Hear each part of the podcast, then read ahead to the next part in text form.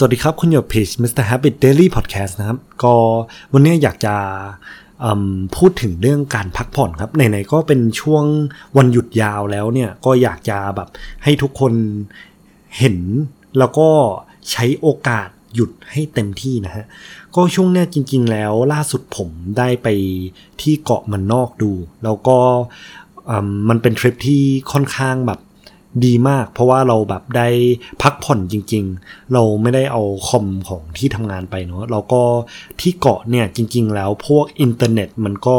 ไม่ได้มีอยู่ทั่วเกาะด้วยนะฮะ เพราะฉะนั้นแล้วมันเหมือนเป็นการแบบดีท็อกซ์ตัวเองให้แบบหนีออกจากยุคดิจิตอลจากที่แบบข้อมูลเข้าหาเราหรือว่าคนเข้าหาเราได้ง่ายมากเราอันนี้มันเหมือนเป็นการที่เราได้ไป reset ตัวเองอีกทีนะฮะ อันเนี้ยอยากจะเริ่มต้นตรงที่ว่าแบบคุณเคยไหมที่เรารู้สึก burnout ตลอดเวลาเลย แล้วก็บางทีต้องเอางานกลับมาทำที่บ้าน เสาร์อาทิตย์บางทีก็ต้องแบบเออยังมานั่งทำงานตอบอีเมลหรือว่าแบบตอบไลน์ของที่ทำงานอยู่นะครับซึ่งมีอีกจุดหนึ่งก็คือว่าเคยรู้สึกไหมว่าแบบเฮ้ยทำไมเราไม่ใช้วันลาเลยวะ จนมาถึงช่วงที่ว่า วันลามันโอนไปปีหน้าไม่ได้ เราไม่สามารถโอนวันลาของปีที่แล้วมาปีนี้ได้อะไรต่างๆ นานานะฮะเราแบบเราก็ต้องมาใช้วันลาแบบรวดเดียวทีเดียวเลย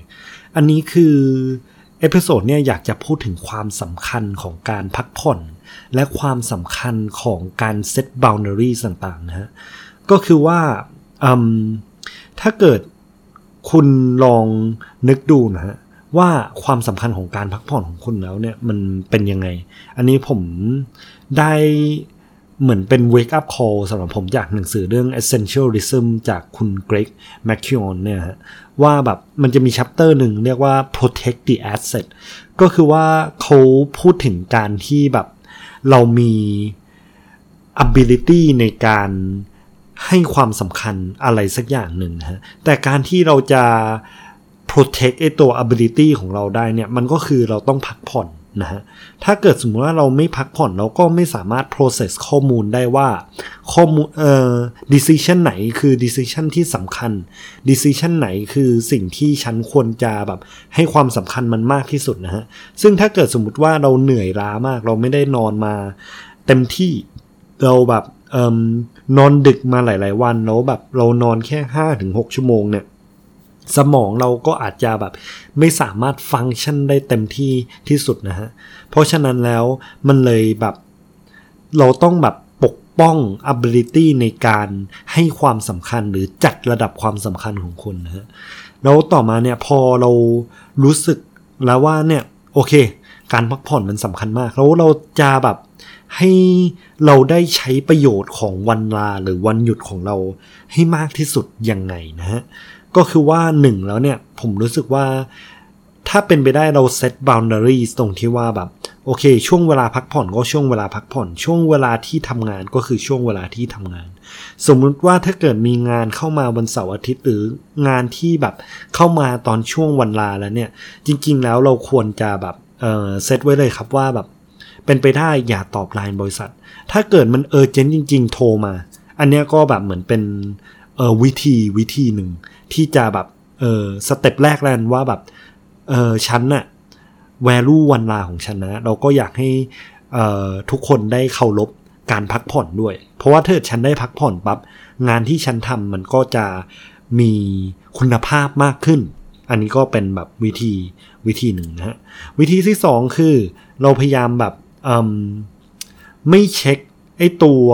โทรศัพท์ของเราเลยด้วยซ้ำนะเช่นแบบถ้าเกิดสมมติว่าคุณตื่นเช้ามาปั๊บสิ่งแรกที่คุณทำเราอาจจะเป็นนิสัยคุณแล้วก็คือว่า คุณตื่นมาปั๊บคุณหยิบโทรศัพท์ คุณอ่านไลน์ซึ่งไลน์เนี่ยก็บางทีอาจจะมีแบบพวกไลน์จากเพื่อนร่วมงานไลน์จากบริษัทมาไลน์จากลูกค้ามานะฮะซึ่งมันก็เกี่ยวงานเนาะคือโหมดที่แบบอยากให้เริ่มต้นก็คือว่า เราเริ่มต้นโดยการแบบ ให้เวลากับตัวเองก่อน โดยที่ว่าถ้าเราตื่นมาปับ๊บ 30 นาทีแรกหรือชั่วโมงแรกเนี่ย เราให้เวลากับตัวเองเลย เราไม่เช็คโทรศัพท์เลย อย่างมากก็คือเปิดเพลงฟังหรือว่าเปิดพอดแคสต์ฟังเพื่อที่แบบเราได้เริ่มต้นวันด้วยแบบอะไรที่บันเทิง หรืออะไรที่ให้ความรู้ เริ่มต้นวันด้วยการแบบอ่านหนังสือก็ได้หรือว่าแบบคุณเป็นสายออกกำลังกายก็ไปแบบ เล่นโยคะตอนเช้าวิ่งตอนเช้าอะไรก่อนก็ได้ แต่คุณอย่าเพิ่งเช็คโทรศัพท์มากนะฮะเพราะจะจะได้ว่าแบบเหมือนสมองคุณเนี่ยได้เริ่มต้นวันในทางที่ดีนะฮะต่อมาถ้าเกิดคุณคิดว่าแบบการอยากเราอยากจะพักผ่อนอย่างเต็มที่เนี่ย คุณควรเป็นไปได้เคลียร์งานล่วงหน้า